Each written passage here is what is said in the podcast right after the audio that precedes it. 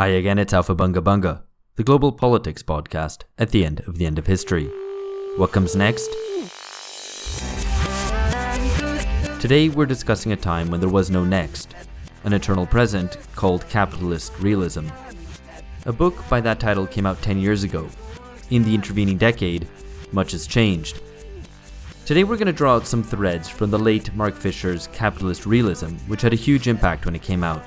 We'll also discuss whether it's now out of date. This is the third part of our series on neoliberal breakdown.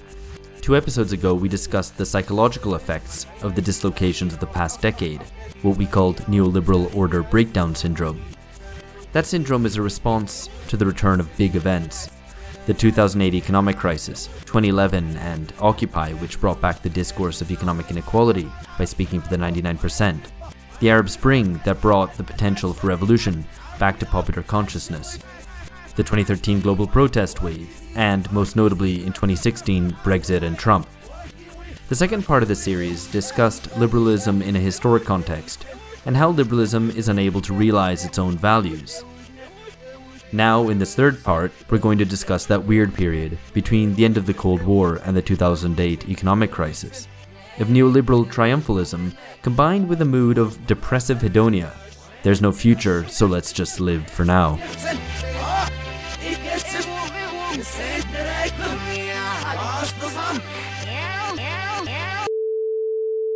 Alright, so we're here to discuss Mark Fisher's capitalist realism and its contemporary relevance or otherwise. Um, I'm Alex Hochuli here with Ben Fogel in Sao Paulo, George Hoare in London, and Phil Cunliffe in Canterbury.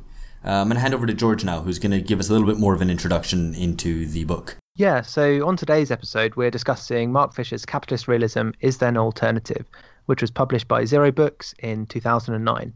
At only 81 pages, it isn't a long book, but as Alex mentioned, in spite or perhaps because of its brevity, it's been extremely widely read amongst the left. It's also probably the fullest expression of Fisher, who sadly passed away in 2017's thought. For listeners who haven't read the book, it captures well and attempts to explain the then pervasive sense amongst the British left that radical political change was not on the horizon of mid 2000s politics. The central idea is that the notion of TINA, or there is no alternative, is widely accepted not only in the political sphere, but it's also started pervading a whole range of other spheres of life work, mental health, the bureaucratization of everyday life, popular culture, and so on. Fisher explores all of these in the book. So, in perhaps a similar way to Herbert Marcuse's 1964 One Dimensional Man, it's an occasionally downbeat read as it looks to, um, I guess, account for some of the cultural sources of the absence of radical politics. But it's also laced with interesting ideas, cultural references, and a whole range of applications of the theory of capitalist realism to life and politics. It's also a very well written and readable book. So, in our discussion, I think we're going to try and unpack a bit more about what Fisher meant by capitalist realism and whether we still live in a capitalist realist moment. But before we move on to that, Alex, when did you first read the book? What was what was the context? Did it make a, a big impression on you?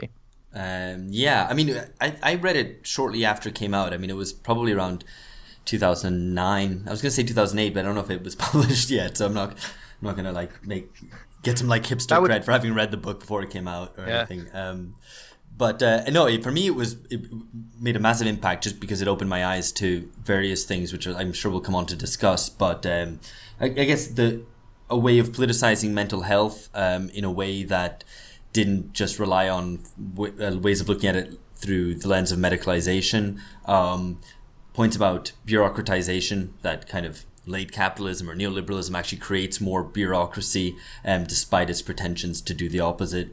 Um, so yeah, and and just more generally provided more of a grounding to at least my own subjective sense that we lived in a world of an eternal present. Like there's no future. People are disconnected from the past. Um, there's nothing really to look forward to in the future. Things are just going to carry on in a sort of internal, eternal present. Um, so, and I think that was the, the appeal of the, the book, you know jolly jolly stuff. So Ben, when when did you first come across this uh, this text? Well, I read it I think in 2014. Uh, I was uh, at that stage uh, on a road trip in South Africa from uh, Cape Town to Durban with my then girlfriend, and I read it on a stop which we had for a few days around New Year's. and no, it was Christmas, Christmas 2014. 14. It is a Christmassy book. In uh, Nature's Valley, which is a beachfront, a beach sort of oasis of paradise. It's really nice, and I read the book there, and I remember thinking, uh, you know, I wasn't really like into, didn't know that much about what was happening in the UK at the time because it didn't really interest me. I was more concerned with the drama of South Africa. That I was like, it sounds really bloody miserable out there. Is everyone really this depressed? and uh, at the same time, I was actually like the thing that really stood out for that, me from the book, and I reread it again after he passed away, uh, and also. There was also the Vampire's Castle essay, which we might discuss later, mm. which was in my other introduction to Mark Fisher, uh, was that like this guy has a really good music taste and also manages to write about some re- movies which I've seen in a really accessible manner that illustrates a point in a way that doesn't come off like Fredric Jameson, who's one of his uh, Mark Fisher's idols, who uh, you rarely have to reread the same paragraph about ten times to understand what he's talking about. But anyway, no, I really enjoy, I remember enjoying the book and also thinking like, oh, it's so it must be so tough living in the UK where it's so dark and grey. I'm just out here sun tanning on a nice beach in a forest in South Africa. Oh, you know, these are these are like you know first world problems. We have yeah. mental health problems with different notes. Absolutely. So, Phil, how about you? When did you first um, read this book? So I read it in the last 24 hours or so in preparation for the podcast. Um, but that said, is the reputation of the book certainly preceded it, not only with um, Alex raving about it for like years and years and years, which made me feel that I didn't need to read it, but also other people, also other people as well have mentioned it to me in different contexts. I also saw Mark Fisher at a conference, um, which is interesting to see him in person because again his reputation was um, had been slowly growing over that period. So I was curious to see him in person and also I've read, you know, occasionally dipped into his um, K-punk blog, which I thought was quite good mm. and interesting. And in fact, my first kind of most, the greatest exposure I had to Mark Fisher before this was um, the Vampire's Castle essay, which I was sympathetic to, and some of I thought was brilliant, but um, I suppose bore the mark of that um, style of 1990s kind of cultural theory, which I think is also evident in the book. It's got that kind of um, I can only describe it as a paper mache feel of that kind of soft pulp cultural theory, which has been reconstructed into this shape. And um, despite that, I mean, you know, it's a kind of it's a system of thinking or a style, a tradition of thinking, I suppose, which has its weaknesses, and we'll talk about that, I suppose. But it's it's to be said to his credit, he does make some of these thinkers uh, is manages to illustrate their thought and to explain some important aspects of their thought in a way that's very impressively arresting and simple and useful. So people like Baudrillard, Zizek, um, Jameson, Deleuze, uh, and that's useful, a useful, a useful intellectual service, I think, if nothing else. Yeah, ab- absolutely. I mean, just to just to round it out a little, I think I read this book when it um, probably when it just about had, had come out and found it really rereadable and also um, in some ways a good entry point to, to leftist theory. I think I gave this book to a number of people for for misguided Christmas presents, um, and I, whether they read it or not, I, am not sure. But I think, um, yeah, I think it's one of the books I I remember at the time just enjoying reading and then going back and, and finding new things in because I think it it really does cover a wide range of um, of topics in there, and also speaks about some good some good films and some some good music. Not not universally good, but um, yeah, really enjoyable read. So um, I think that you know to move on to the argument of the book, the the big first question is, well, what what is capitalist realism?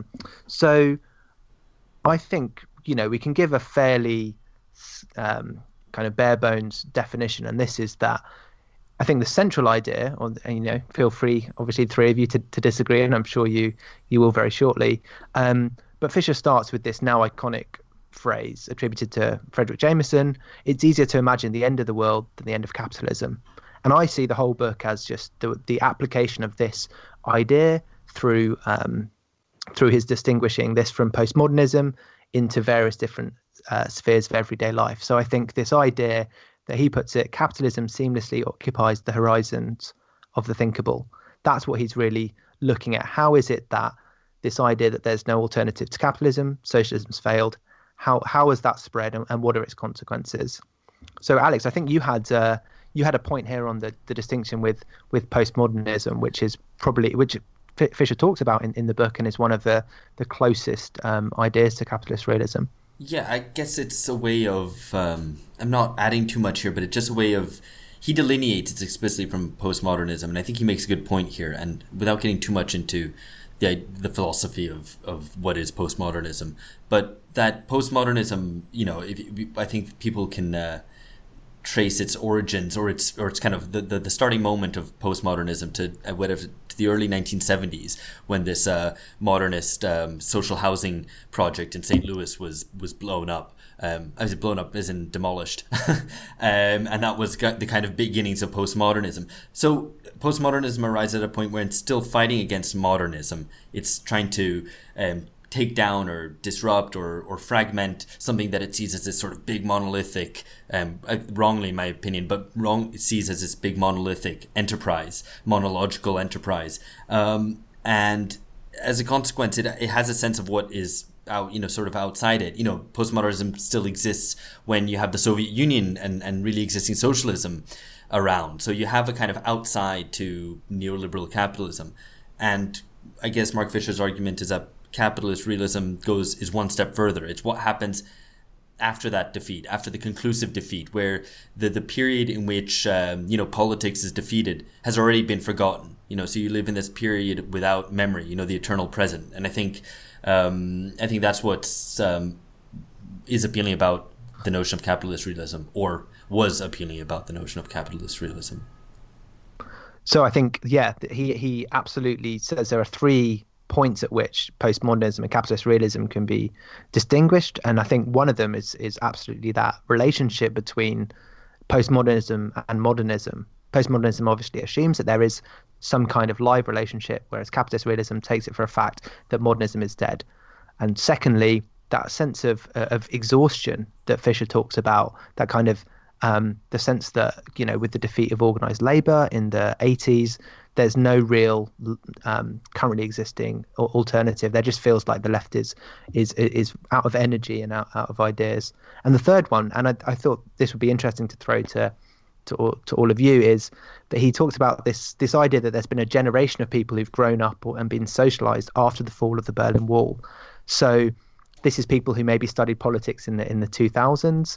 You know, myself in in in this group, um, and that for this um, generation, I guess he, he talks about this idea of pre-corporation that what we're dealing with now is not the incorporation of materials that previously seemed to possess subversive potentials, but instead the preemptive formatting and shaping of desires, aspirations, and hope by capitalist culture. He talks about Kurt Cobain, this idea that basically even cultural um, kind of critique or rebellion is already cliched. And even recognizing that it's cliched is also cliched. So I'm, I'm guessing, you know, um, maybe Ben, Phil, did did this resonate with you, um, given the given the timing of your political socialization? It was the weaker. I thought actually one of the weakest points was um, trying to kind of, um, you know, I don't know. Kurt Cobain, such a massive pussy, and trying to kind of make trying to make something of him as uh, a failed kind of hero who tried to kind of rebel uh, impotently flailing his fists against the wall of capitalist realism. That I just didn't buy at all. I think he, I think he um, portrays him specifically, pr- precisely as a pathetic figure. I mean, that's the whole point mm. that it's a pathetic figure. No, but he gives him kind of some kind of romance and tragedy as a failed, you know, a failed attempted rebellion. Um, and I just didn't, I just never, I didn't get it. I didn't hmm. get that, and I didn't see it. And I think the, I would say, I suppose, one thing that's interesting the idea of capitalist really you know he mentioned somewhere that it's kind of clearly a play on the idea of actually existing socialism um, which is the moniker that the soviet uh, bloc gave to itself towards in the last kind of third of its um, existence when it was clear that it wasn't going anywhere and so i think there's just so much more potential to the idea than he gives to it um, and I'd say, you know, still there is. I mean, it still clearly applies. I mean, we'll get into this more, but there's no um, very evidently that there is, even though I suppose the point is capitalism has been delegitimated over the last 10 years of the economic crisis uh, without still without any kind of meaningful um, authentic or powerful alternative being offered to it. Uh, well i mean I, I, I think i would actually kind of agree with him about kurt cobain. I mean like kurt cobain is a little bit before our time. I mean, uh, all of us in the early 90s. But at that stage, it really did represent some sort of failed out of like a failed generational aspiration of Generation X to be rebellious when they really weren't. Just I, I think that sort of stood in. But I had a very different interpretation of the book because of my own context. I read it in South Africa. I really didn't have the same formation as you guys to an extent because like I was living in a place where uh, is overwhelmingly dominated by politics, and no everyone talks about politics politics is the subject of almost every interaction in some ways, but it's all coded through sort of racial interactions in South Africa. And in some ways, the closest to capitalist realism there is the sort of, and it's again, it's something completely different, and it's uh, almost similar to Brazil, but still very different. In you have the white minority to an extent uh, accepting the trappings of cultural rebellion imported from.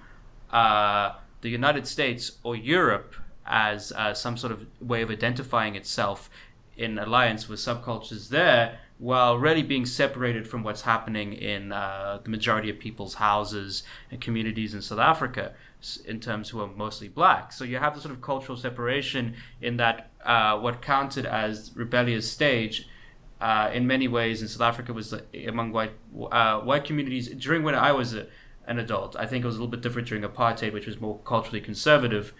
Uh, just really wasn't rebellious at all. It was just ways of sort of claiming some sort of subcultural uh, affiliation with the West rather than creating something which was South African. So it really was a sort of different sort of performance, which is probably requires a, this whole, is, a whole different set this of is cultural, a cultural. So this it's an interesting question. So, and it's a good one actually. I think to have is I mean surely so you know, I'm sure, like you say, kind of reading, I mean, reading Mark Fisher now as I did 10 years after it was published, it does, it's very, like you say, kind of, uh, the atmosphere is grey, drizzly rain, um, concrete estates, uh, low clouds, and it's all of that, you know, kind of. So I can see how that comes across to anyone who's not, um, you know, anyone reading it kind of in a different context. But surely, I mean, uh, you know, South Africa, even being outside, you know, being kind of outside of Europe, and still with all of the turmoil and difficulties that it has on a day-to-day level. Very clearly a post-political society during in the post-cold war era right? The truth and reconciliation commission um, the ANC kind of tacking towards the center, becoming effectively a one party state over the last 30 years or so. Um, the fact that the ANC became much more centrist and has tried to kind of portray the rainbow nation. I mean, that's, you know, so South Africa also is very clearly post-political. So doesn't that tie into capitalist realism as well? Uh, I, disagree. I disagree. I, I, mean, to extent, I would agree with you. There was the honeymoon phase of the Rainbow Nation, but that sort of fell to the side quite quickly. And uh, the early 2000s, for instance, were really defined by the struggles around HIV/AIDS, which was definitely a political struggle, and involved segments of the left, involved sort of mass politics. And then uh, you also have the fact that in South Africa, the struggles uh, just to sort of eke out a survival in a community or some access to basic services and or to just get inflation based increase is always going to have a political aspect and require like a lot of confrontation so, but like when i read this uh, in the specific period it was when like it seemed like south africa had left the sort of anc uh, doldrums of what you would like if it was a post-political period so from like 2011 to I would guess about 2014, it seemed like there was a big chance for left resurgence and politics and all sorts of debates and lots of things were happening. And it was definitely not a post-political society. Uh, society. And in the clo- just because of the sort of, but I would agree that uh, that sort of hegemonizing of the center and that ability to think outside the ANC is uh, very much a uh, feature of the South African order, and I wouldn't disagree with your analysis. I would just hesitate to call it like post-political. In some respects, what you have is something which is, I guess, unrecognizable in the West, is in which you have a extreme set of uh, high levels of protest. You have 12,000, 13,000 uh, sort of street demonstrations or protests a year, uh, probably the most per capita hours of strikes lost without it taking a political characteristic in terms of like formal organized uh, political parties or political aspirations. But I don't think I would go as far to call that post political. So I think this is an important point, just to remember the context in, in, in, in Britain, at least, where this this this book was published. There was a lot of um, worrying, even maybe a moral panic around apathy. There was this this very acute sense, even from from the elite, that you know people are not interested in politics. Well wh- why is this? And there are a whole range of explanations and this is you know this is um, this is one of them that the, the, the fisher um, puts forward in, in capitalist realism. But i think one of the things that we want to we want to kind of for, particularly for listeners who haven't perhaps haven't read the book get across is the sense in which this this kind of political um, ideological d- debate or, or, or stalemate or, or exhaustion however you might want want to to, to frame it, then has um, a whole set of impacts on on various other forms of of everyday life under under neoliberalism, as, as you might put it. So Fisher draws on a whole range of illustrations in in work, mental health, as as, as Alex already mentioned, um, charity, bureaucratization of everyday life. Were there any of these um, illustrations or applications of the theory of capitalist realism that really um, any anybody found particularly arresting on, on a reread or even out of date now? Well, actually, I mean, I guess as a, as a starter, I would say that it's precisely the more determinate analysis um, that Fisher has, more kind of sociological aspects, which I think are still very relevant. Um, whereas maybe some of the mood music that he, de- you know, the, the sort of depiction of the mood, uh, that I think is probably now out of date but I think we'll come on to that. I mean, so just on one of the specific sort of analyses, um, I thought one his description of bureaucratization and his analysis of that, um, which I think is like the single largest chapter in the book, which means that it's about you know ten pages or something. Um, but he packs a hell of a lot of ideas into that short bit. Um, he calls it market Stalinism. Um, you know, his basic argument is that late capitalism, like Stalinism, values the symbols of achievement over actual achievement. So you've got all this. Um, and you know anybody who's worked works in any university will be familiar with this but it's all across sort of workplaces all these targets and objectives and criteria which have to be met which take up to way too much of your time he mentions um, office space to bolster his case and with mike judge's mm. 1999 film which is really brilliant and i actually rewatched that not too long ago and it's still hilarious um, uh, and you know, I think he, his argument actually there's a really funny point that he makes is that although for all that we we associate kind of top down bureaucracy with you know Stalinism, um, he argues that Stalinism couldn't even fully express its bureauc- bureaucratic tendencies because it was associated with a social project like socialism. Whereas late capitalism, stagnant late capitalism, because it doesn't have to have any pretense to a social project, can be as bureaucratic as it as it can, as it wants to be. Um, just in terms of something that struck me rereading it, and again, it's something we can probably return to because it's a different political mood. But in some ways, uh, I guess the sort of return of like you could call it identity politics in the last few years and the sort of explosion of a cultural culture industry around it and the way that it's been so absorbed uh, into capitalism is something that really sort of stood out even though it's not really the specific examples in the book because it's a different era this is the sort of mid to late uh, 2000, 2010s but for instance, you have uh, like Beyonce's appropriation of the Black Panther aesthetic uh, when she was performing at the Super Bowl. You have the way in which uh, people claim that someone's career success represents a sort of uh, radical legacy, the legacy of a radical struggle, and the way in which uh, sort of people tra- use to commodify. Uh, what is a le- legacy of resistance, and th- that's something which really fits into capitalist realism I think still, and it's something which I definitely experienced to extent in South Africa, where people can claim connection to a sort of celebrity winning mm. an award as something which is a represent- win for all black people in South Africa, as a win of representation in a context of when uh, there's extreme, there's a lot of political battles happening, is something which I think still is true, and something which I think the specific mood music, as Alex puts it in the book, is very different to what this is. This is more exuberant, uh, exuberant aesthetics of uh, power and rebellion, uh, which don't really have that same uh, political uh, sort of feel as this period in the 2000s. And I think you also see that in the UK, where there's this uh, sort of very, uh, I mean, it's always been part of British culture, and I guess every culture because of American he- hegemony, but the sort of uh, embrace of American aesthetics and ways of doing and ways of speaking as the sort of authentic way of doing politics or resistance and sort of infiltrating student and pop culture in the UK over the last few years. You certainly see in the in South Africa, and I think this is kind of like the contemporary sort of feel of capitalist realism in the sort of this sense. I think. Mm. So, Phil, how about you? Was there anything that that rang rang false in in reading some of these applications of Tina to the rest of uh, life under neoliberalism?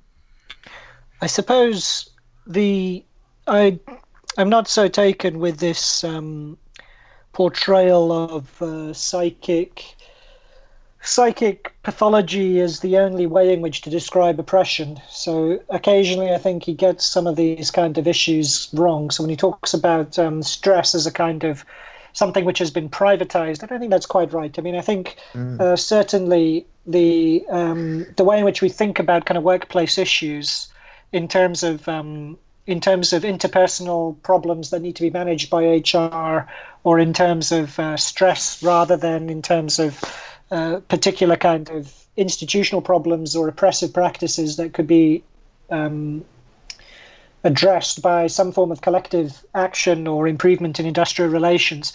So, you know, I mean, I think that is a genuine thing, but I don't, you know, it's not as if you could uh, change, you know, it's not about changing the way in which we think about stress. It's rather to see that stress is a misconception of the problem. So yeah, I think there's a tendency in the book, you know, to render kind of all sorts of to only he only understands it seems to me oppression in psychic or therapeutic kind of terms, and that seems to me problematic. The points about market Stalinism were brilliant, really well made, and interesting also because um, you know I was familiar with that line from David Graeber's work on bureaucracy, um, and Graeber, as far as I know, doesn't really mention Mark Fisher at all even though Mark Fisher's, you know, the chapter on market Stalinism seems to basically lay out all of Graeber's points in advance um, before Graeber does the stuff in bureaucracy. So I thought that was interesting and good. Well, Graeber's a bit of an egotist. He doesn't like. He likes to get his uh, own ideas passed passed as his own ideas. Uh, as someone who's been following his work for a while. But the, the, the Utopia of Rules, which is uh, where he where he talks about this, is a good read, listener. Um, we should set up a, a kind of scheme where if, if, people buy books that we recommend, we we get a little cut, but we haven't set that up as as yet.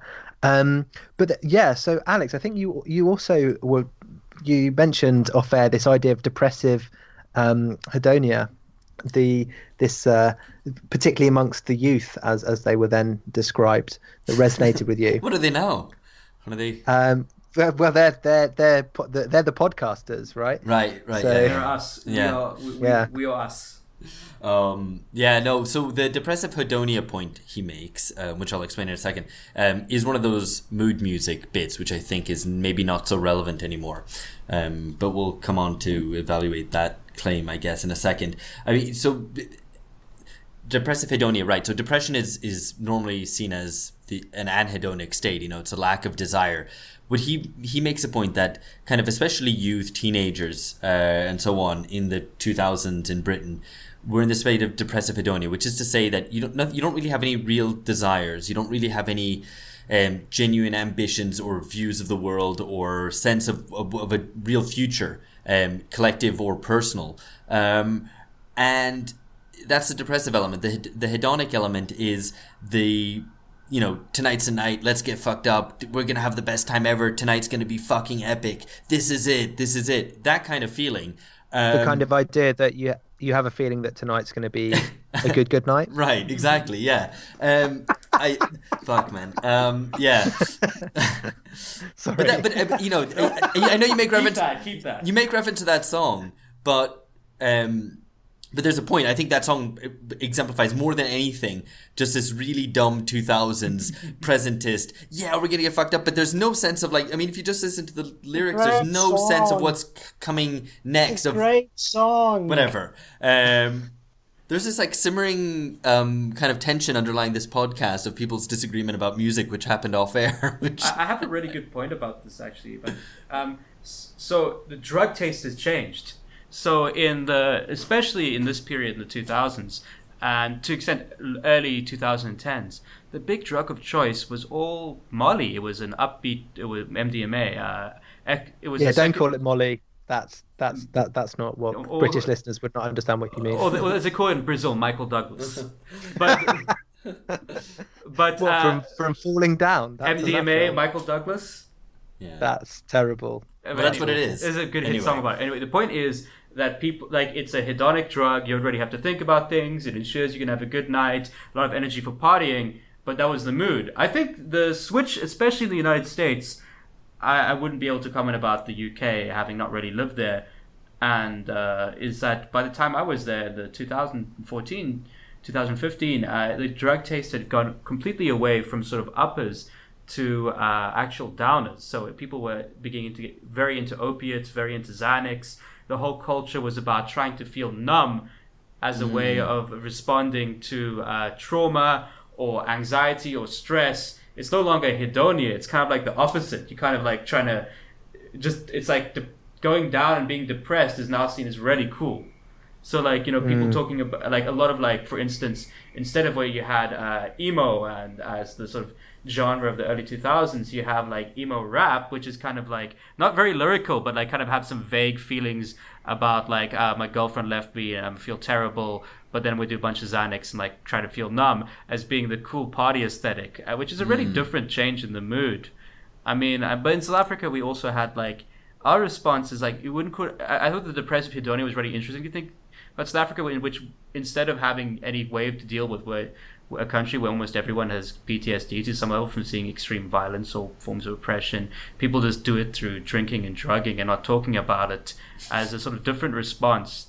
It, but uh, in some ways, it sort of the feeling of trying to pretend that everything is good through a party. I think that feeling is kind of like past, at least in the US. Mm. So this, I, I think, actually brings us on to probably the most um, interesting and important question that, that comes out of of reading this this short book is how I mean how does this relate to, to the current moment? Because this this book, Capitalist Realism, is perhaps incredibly almost 10 years old. There's going to be a conference marketing uh, marking the 10th anniversary, and I know at least of, of one reading group running in Are London. you getting you're getting commission for the conference or?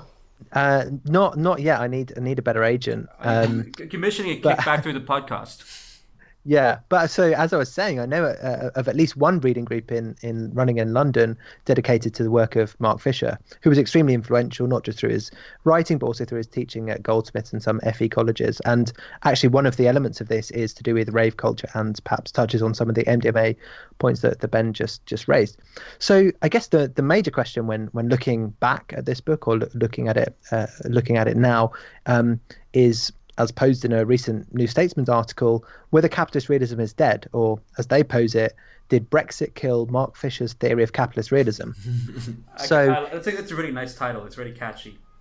Yeah. So as um, Nicholas Barrett puts it in the the New Statesman, this capitalist realism is dead argument can run in the following way. The fervour to, to win the global race for economic growth seems to have been replaced by a populist scramble to preserve cultural identities and a sense of economic agency. Politicians on both the left and the right now feel as though they have more to gain by biting Adam Smith's invisible hand than they do by shaking it. And interestingly, and I think this is one of the things that we really want to get down in, in discussing when relating this to, to, the current moment is whether this this um, uh, account of Brexit that, that's given in this um, New Statesman article is, is correct. So they say, um, or Nicholas Barrett rather says, yet another uh, Brexit is yet another rever- reverberation of a chronic cultural addiction to the past. Fisher would certainly have recoiled from the more jingoistic elements, and we can only wonder whether he would have seen Brexit as a decisive blow to capitalist realism or just another set of patriotic trumpets playing a song that wasn't particularly enthralling the first time.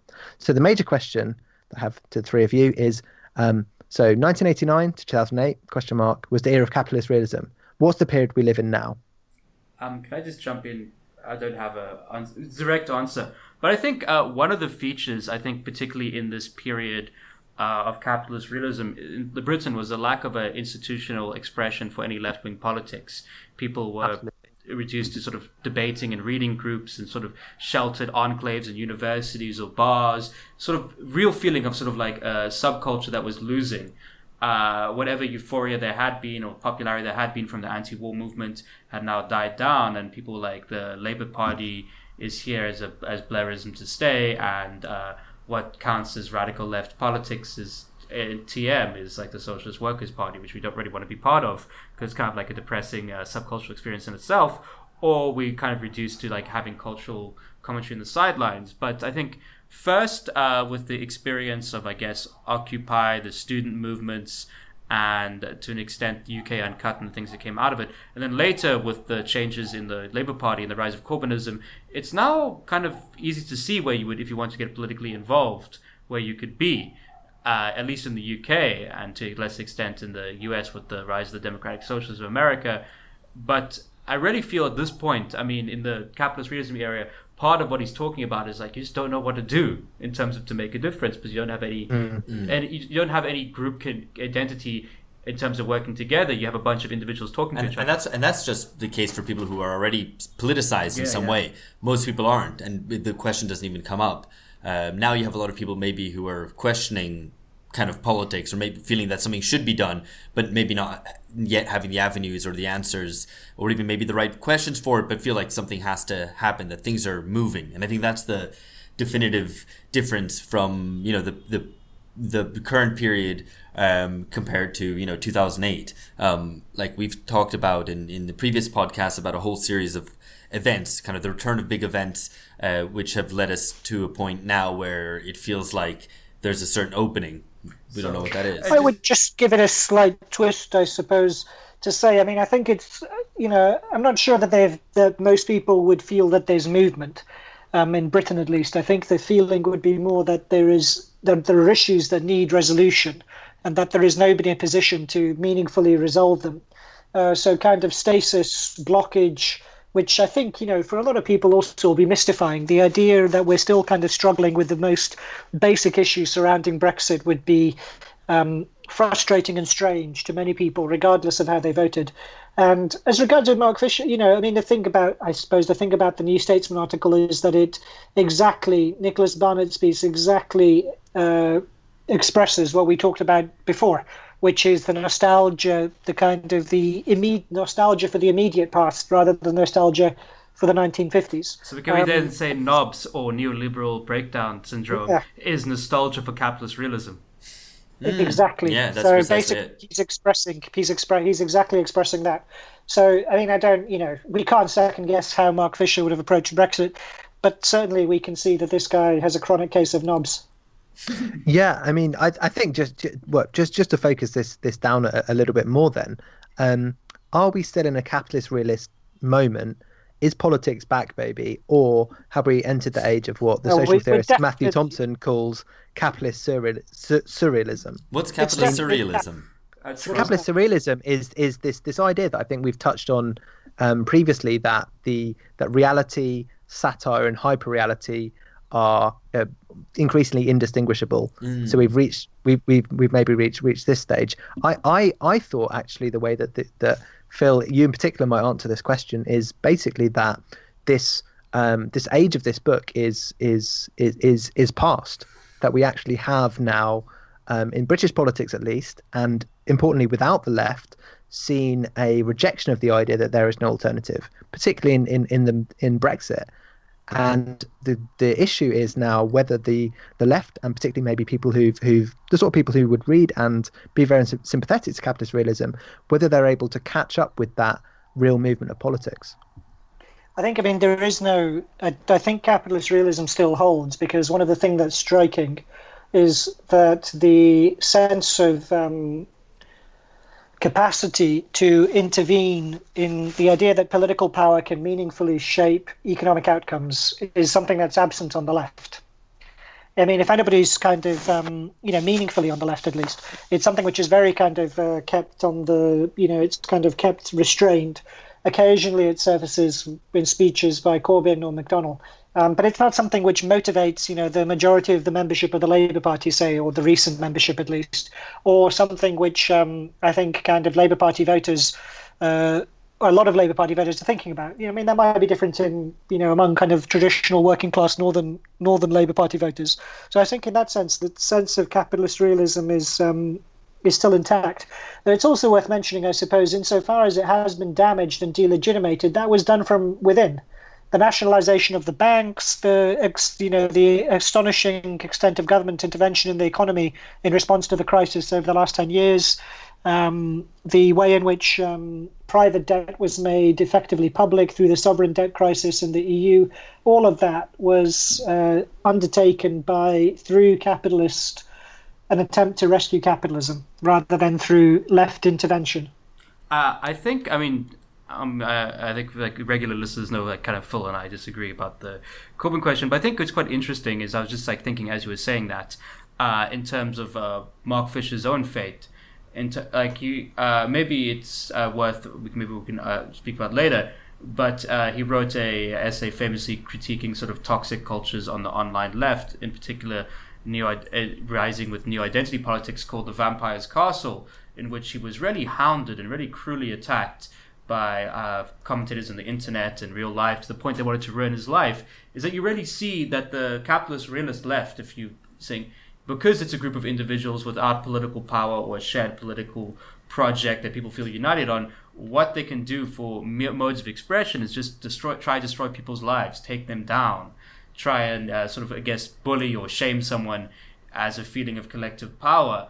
And I think like if there's a post-capitalist realist left, realist left or like a real left project, which I have hopes is around momentum and Corbyn, it's that it moves precisely from that sort of culture to trying to seek some sort of meaningful change, or what you were saying is trying to put political power over the economy back into the question. And you can totally see with the response from many leftists to, Bre- to Brexit, instead of like uh, trying to think strategically about the future of the left, it's uh, basically re- it's acting in the same fashion as people acted against Mark Fisher, trying to find the heretics and shame and attack them.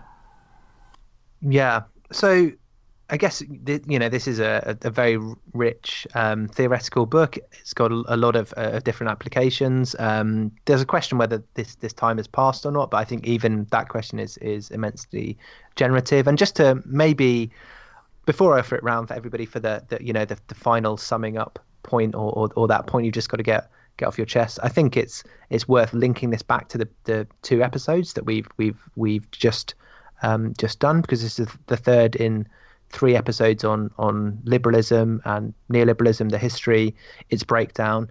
Because I think this is an essentially one of the one of the books which which paints a really interesting picture of neoliberalism or or late capitalism from the left. And so it's really, you know, that this is why we wanted to do an episode on, on this book was to engage a little bit with with this theory and think how has the left seen this period that has has dominated the political um, socialization of, of, of most of the listeners of this podcast, I'd imagine.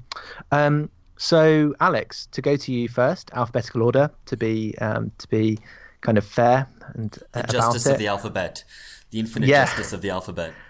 Which I'd imagine you would defend, given that your your name starts with A. Yeah. Um, so uh, what? Yeah. Any any final thoughts? Any any um, sum summing up? Well, I mean, we haven't. Dis- yeah, I mean, we haven't discussed consumerism, and I think that's an interesting element which kind of floats throughout the book, um, which is that you know the period that that Mark Fisher describes um, that we often think of this kind of postmodern moment of um, consumerist euphoria with all the kind of bright lights and flashing colors. Actually, they should be bright colors and flashing lights um, rather than the other way around. But whatever, it's you know it's postmodern. You can can let it all hang out. You can do what you want. Um, that's a permis- That's a permissive hedonism of postmodernism.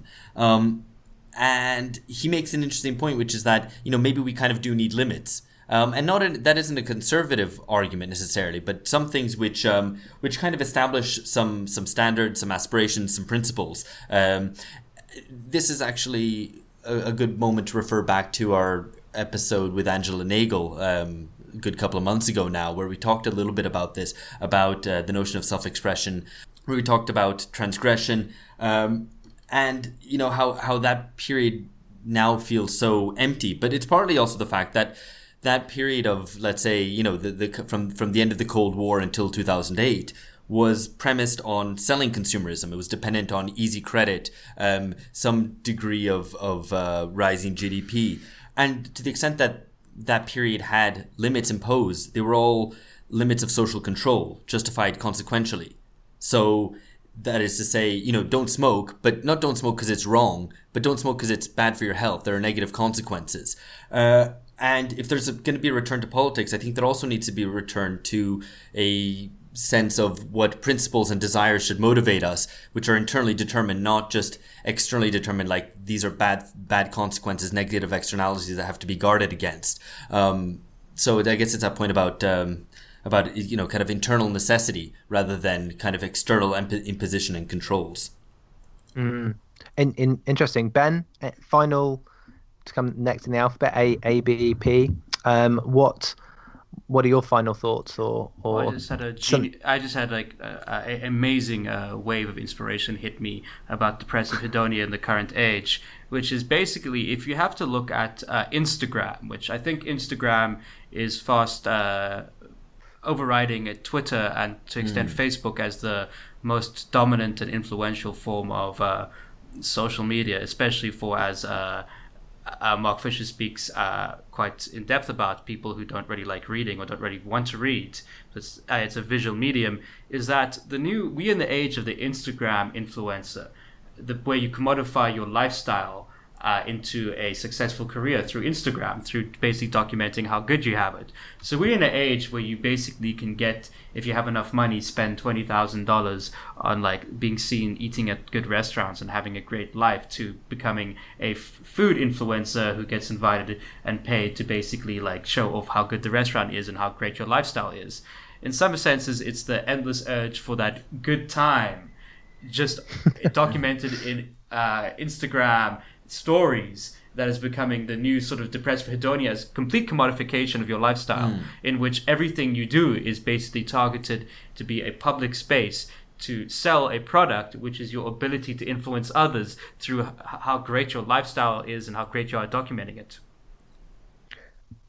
That is uh, yeah that was quite a wave of inspiration. I think that's a very, a good a really good point. Um, phil final thoughts I suppose the issue which I think Mark Fisher skirts around, um, but isn't willing to fully develop. But I think he gets he gets the central issue, which is the need. I think to or the central problem for the left is the need to restore authority. And he kind of touches upon this occasionally. He talks about it in cultural terms, where he talks about the fact about the old um, Reithian ideal of the BBC, uh, which was this kind of stern paternalistic voice of the nation and appealed to and attempted to cultivate a public. And he talks about how this was the thing that kind of enchanted him the public service oriented BBC. Uh, he mentions Tinker Tailor Soldier Spy, Pine, Harold Pinter plays, Tarkovsky seasons, um, the Radiophonic Workshop. So all of the he he mentioned he has this idea of a central some kind of central organizing principle, some kind of central authority. And he says explicitly that um, a genuinely new left, uh, this is on towards the end of the book, a genuinely new left should not be should not uh, be should be not wait wait wait. the goal of a genuinely new left should be not to take over the state, but to subordinate the state to the general will. This involves naturally resuscitating the very concept of a general will, reviving and modernizing the idea of a public space.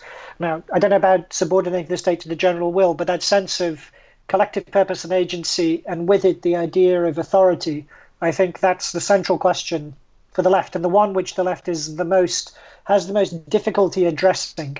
Um, so he touches upon some of this in, earlier in the book, where he, you know, I mean, he's talking about the kind of uh, the anti-authoritarian instincts of the 1968 left and how this is meshed in with capitalist realism. Um, and we've touched upon some of these themes previously. So I think he gets, you know, he's unwilling to kind of say it succinctly, but the central point is authority, the problem of authority, how to restore authority, and the fact that that's the task of the left and not of the conservative right. That's the perhaps the most intriguing and most important element in the book, I think. Well, I think this this book has been particularly interesting for us to discuss because it touches on so many of the themes of the podcast, which we have previously described as being at the end of the end of history, and I think that's one of the central questions that we that we're going to come back to again and again, listeners, is really are we still living in capitalist realism? Is it capitalist surrealism, as Matthew Thompson says? Or I personally feel, and I'm going to abuse my my position as, as a chair just a tiny little bit. Um, I feel like things have changed a little bit. like you know one of the reasons we we set up this podcast was because the extremely pervasive sense that there is no alternative that this book fully captures is not quite there to to the extent at least that we would want to to podcast about it. So um oh but I have one one final one final final point, and this is about the Nirvana question that we we talked about earlier. I think he absolutely reads Kurt Cobain correctly. As a Pixies fan and somebody who really doesn't like Nirvana, I think he absolutely hits the nail on the head. That that um, Kurt Cobain's um, kind of uh, this, this rebellion was was completely staged, and he knew it, and it was doomed, and therefore musically not very interesting. So, Alex, you can cut that if, if you like, but I just wanted to get that in there no, as that's a as in. an that's, that's good. I like that. You're also a Pixies fan, so yeah, yeah. No, so, right um, yeah. So just so just just to just to kind of put a bow on it a little bit, I think you know this this has been the third in in three episodes um, on on liberalism, neoliberalism, capitalist realism. So if you if you've enjoyed the this episode and you haven't listened to the last two, then listen to the last two. Okay, thanks. Bye. That's authority for you. That's authority.